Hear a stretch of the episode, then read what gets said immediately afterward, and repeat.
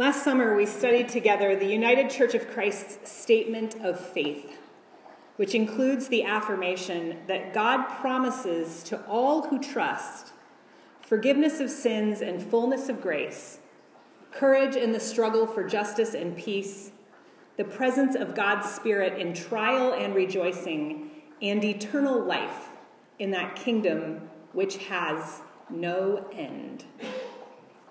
This morning, as we continue our exploration of the Old Testament and the importance of covenant, I want us to really think about what it is that God promises us and how we receive those promises. We've already talked about Noah and Abraham, and this morning we will add another well known Old Testament character, Joseph. We'll be in Genesis chapter 39, if you want to start turning there in your Bibles. If you're using one of the Bibles that's in the pew, it's on page 64. Joseph is the great grandson of Abraham. Again, it's Genesis 39. Joseph is the great grandson of Abraham, so an heir of God's covenant promises of being blessed to be a blessing. Joseph is one of 12 sons born to Jacob, who is also known as Israel, and Joseph is the favorite. He knows it, and his father Jacob shows it. Joseph seems pretty blessed, but as a young man, Joseph is not very tactful. He has these symbolic dreams about his own greatness, and he's foolish enough to tell those dreams to his siblings. And understandably, they become jealous. In fact, they become so jealous that they kidnap their own brother, sell him into slavery, and tell their father that he's dead. And all of that happens in Genesis chapter 37. The rest of Joseph's story is the rest of the book of Genesis, another 13 chapters. This morning, as we think about covenant, we're going to read one episode from Joseph's life, chapter 39. Since it's a long story, we're not going to do the slides. I want you to just listen to the story. And again, if you'd like to follow along visually, you can use the Bibles that are in your pews. We're on page 64. This is Genesis chapter 39. Now Joseph was taken down to Egypt, and Potiphar, an officer of Pharaoh, the captain of the guard, an Egyptian, bought him from the Ishmaelites who had brought him down to Egypt. The Lord was with Joseph, and he became a successful man. He was in the house of his Egyptian master. His master saw that the Lord was with Joseph, and that the Lord caused all that Joseph did to prosper in his hands. So Joseph found favor in the sight of Potiphar and attended him. Potiphar made Joseph overseer of, her, of his house and put him in charge of all that he had. From the time that Potiphar made Joseph overseer in his house and over all he had, the Lord blessed the Egyptian's house for Joseph's sake. The blessing of the Lord was on all that he had in house and in field. So he left all that he had in Joseph's charge and with him there was no concern for anything but the food he ate, which should be a sweet life. I just want to pause and say, as Americans, we have a very particular idea of what slavery is based on our own tragic history. But chattel slavery, the kind of slavery practiced in our history, was not the kind that was normally practiced in the ancient world. It was rare, if ever, that someone was enslaved for life with no chance of freedom. That's not what we're talking about in this section. So, yes, Joseph was purchased. Yes, he's in servitude, but it's not an irrevocable situation. Just think that's important for us to keep in mind. Let's continue. Now, Joseph was handsome and good looking.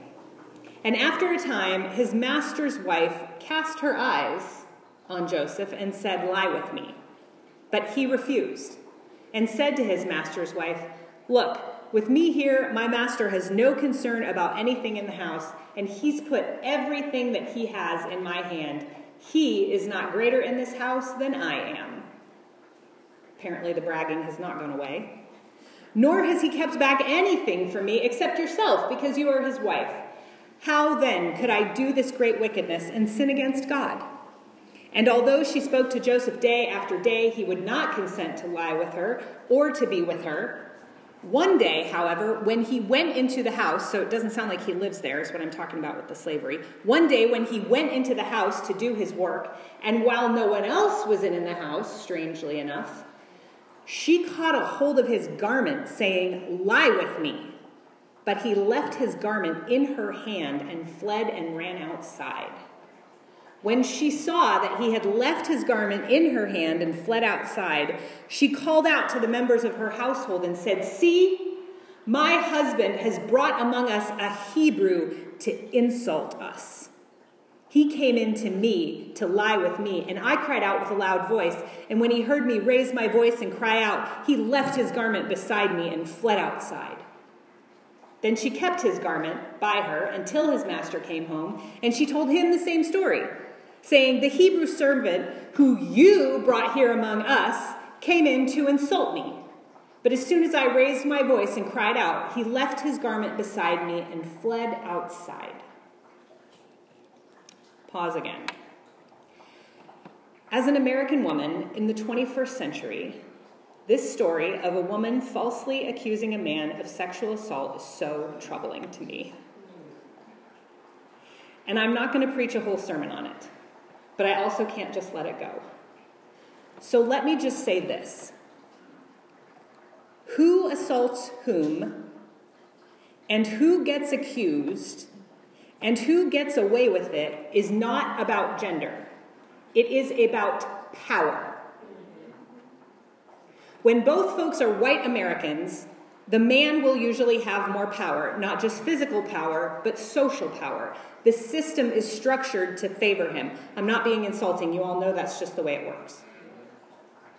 But in this story, we're not dealing with gender, but also with race and with wealth. And those take precedence over gender in this story. The woman has the power and is thus both able to attempt an assault and also to level an accusation that is believed by everyone. When we read the Bible and in our own lives, we need to be very aware of who has the power and why. Let's continue. When his master heard the words that his wife spoke to him, saying, This is the way your servant treated me, he became enraged. And Joseph's master took him and put him into prison. Do you see how quickly they you see how quickly he believed the person with the power instead of the person without the power? And they put Joseph into prison, the place where the king's prisoners were confined, and he remained there in prison. But the Lord was with Joseph and showed him steadfast love, which is mercy, our word mercy. He gave him favor in the sight of the chief jailer. The chief jailer committed to Joseph's care all the prisoners who were in the prison, and whatever was done there, he was the one who did it. The Lord blessed Joseph by giving him more responsibility. The chief jailer paid no heed to anything that was in Joseph's care because the Lord was with him, and whatever he did, the Lord made it prosper. From strength to strength, may we be strengthened. Thanks be to God. Last week, we said that covenant is a sacred commitment to relationship, initiated by God for the sake of the other, which shapes our identity and our conduct. In covenant, belonging shapes behavior. Being in covenant with God and one another shapes how we choose to live. The relationship comes first. Covenant is about who we are and who we belong to. It is not a list of rules about what we will and won't do. That would be a contract. When we are thinking about God, it is very easy for us to start thinking in terms of contracts, even if we might say, oh no, that's not how I think about it. Let me give you an example of what I mean by contract thinking. See if this sounds familiar. If I pray the right prayer and or do the right religious works, God will let me into heaven. If I pay my tithe, God will give me plenty of money. If I pray hard enough or I have enough faith, God will heal my loved ones. If I live a good life, whatever that means, God will bless me. Part of the reason we think like this is because humans have always thought like this. Ancient humans believed that they had to please the fickle gods in order to get rain for their crops or victory in battle. We have always thought in terms of contracts, in terms of transactions. The other reason we believe this is because we have mixed up the gospel and the American dream.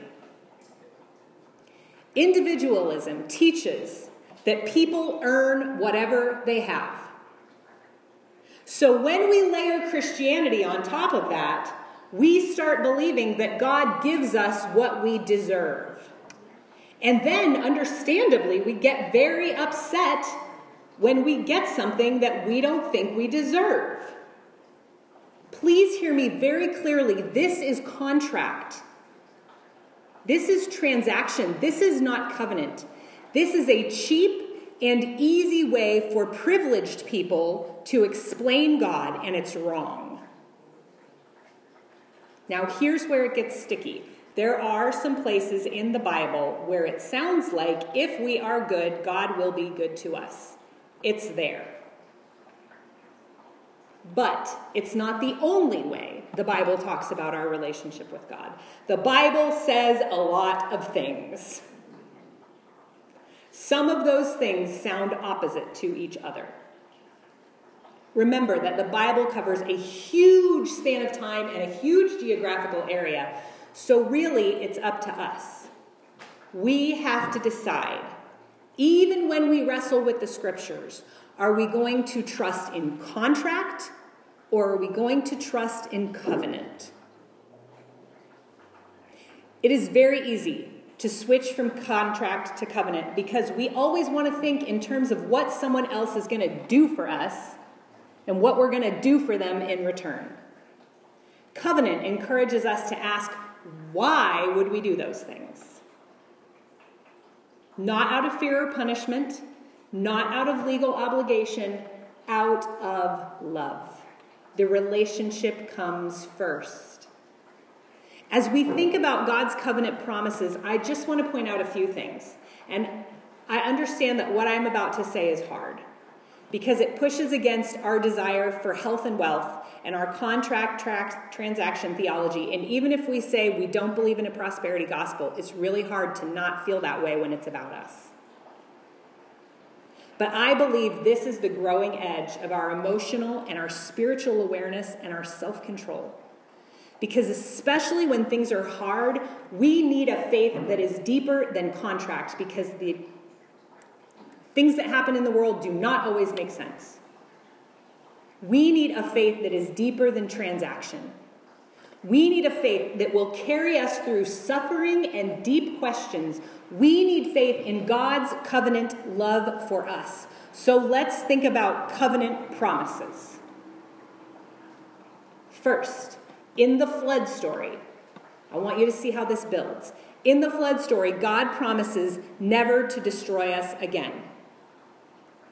But God does not promise that we won't continue to destroy ourselves and our planet through our own willful corruption. I'm not saying we're inherently bad creatures. We are good. But we make real bad choices. And God does not promise to shield us from the consequences of our own actions. And God does not promise to shield other people from the consequences of our actions. We can do plenty of damage without God's help, and that is not God's responsibility, that is our responsibility. Second, God promises to bless Abraham and Sarah so that they will be a blessing. But God does not promise to keep others from cursing them. Do you remember that part? In fact, the covenant that God makes with Abraham and Sarah includes the reality that other people are going to curse them. The more we live in God's way, joining in the struggle for justice and peace, not fighting fire with fire because that doesn't work, loving our enemies, the more we are likely to be cursed by others. God promises we will be blessed, but God does not promise that being a blessing will be easy. Third, God promises Abraham and Sarah a multitude of descendants, but they probably did not live to see their own grandchildren. God promises them that their descendants will have a land of their own, and when Abraham and Sarah die, they only own one tiny little plot of that land. God fulfilled the promises even though Abraham and Sarah never saw that fulfillment in their lifetime. Friends, God is writing a very long story. And even though we are the center of our own universes, God is working beyond our lifetimes. See how I said this was all coming together this morning? It is possible for God to be faithful and for us to not get what we want. Finally, God promises to be the God of all Abraham and Sarah's descendants, which by faith includes us. And this brings us to Joseph. Because for a while, Joseph has a pretty sweet life. He's pretty blessed, although it doesn't sound like he's much of a blessing to others. But then he's taken into Egypt, purchased, and put to work. He doesn't speak the language, he doesn't know the customs, he doesn't share the religion. And Genesis 39, verse 2 says, The Lord was with Joseph so that he prospered. For a while, things again go well enough considering the circumstances. He even refuses to have sex with the mistress of the house because he says it would be a sin against God. He's trying to live the right way. Then he's falsely accused and thrown in jail. And Genesis 39, verse 21, all the way at the other end of the chapter says, But while Joseph was in prison, the Lord was with him and showed him steadfast love, mercy. Friends, the hardest lesson is that it is possible for God to be with us, to be our God, to be faithful, to be keeping promises, and really awful things can still happen to us. We can do our best to follow God and still wind up in a no win situation where we lose either way we go. That's what happened to Joseph. Didn't matter what he was going to do, he was going to lose. Following God, he still lost. God's unconditional commitment to us is not a guarantee of physical or financial security. The ultimate example of God's covenant love demonstrated in Jesus is that God can redeem anything. There is nothing that can happen to us that is so awful that God cannot bring something good out of it. That does not mean that God caused it. It means that our infinitely creative and loving God can make something beautiful out of it, even if we do not live to see it.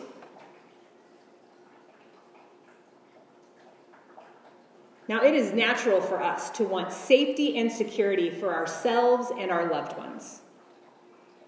God's word tells us that when all things have been restored, there will be no more pain, no more sickness, no more tears. Thanks be to God. So when we pray for healing and peace, we are praying in line with God's ultimate intention for creation. We should pray for healing, we should pray for peace. The ninja level Christianity is to believe that God is still at work, still loving, still faithful to God's covenant, still with us, being our God, even when we don't get it. God never leaves us alone in our suffering. God leads us in community so that we can be a blessing to one another to remind one another of God's ultimate goodness, to encourage one another, to in fact be God to one another in that moment. We both experience and extend God's covenant love with us when we live in covenant with one another. Amen.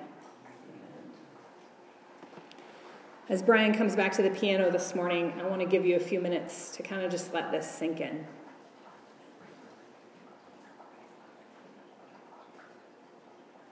God is still with us, being our God, and bad things happen.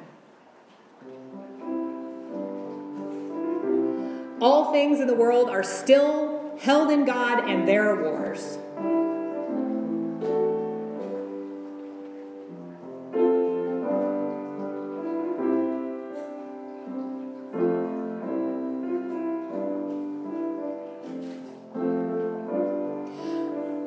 I understand that God feels absent sometimes. God feels absent to me sometimes.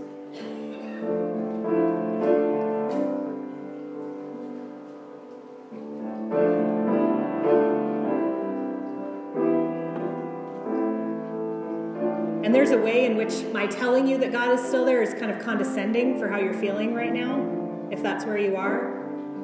But if you would let me say it to you pastorally, or maybe just believe it on your behalf,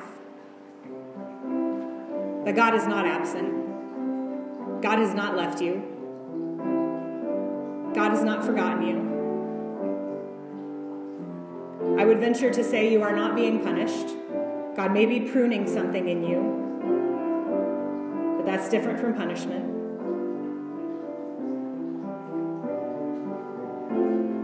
So, would you take a moment to just, however it works for you, let God be with you this morning?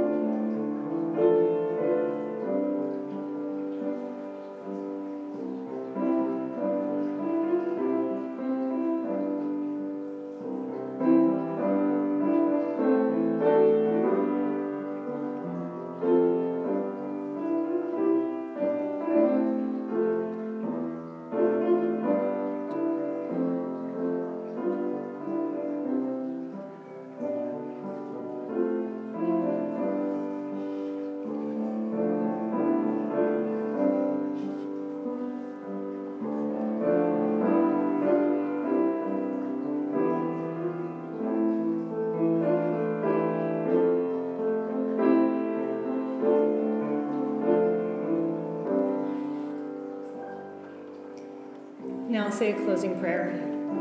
Ever present love, we know you are with us. Send us into the world to be your people, and we'll know that you're at work in us and through us.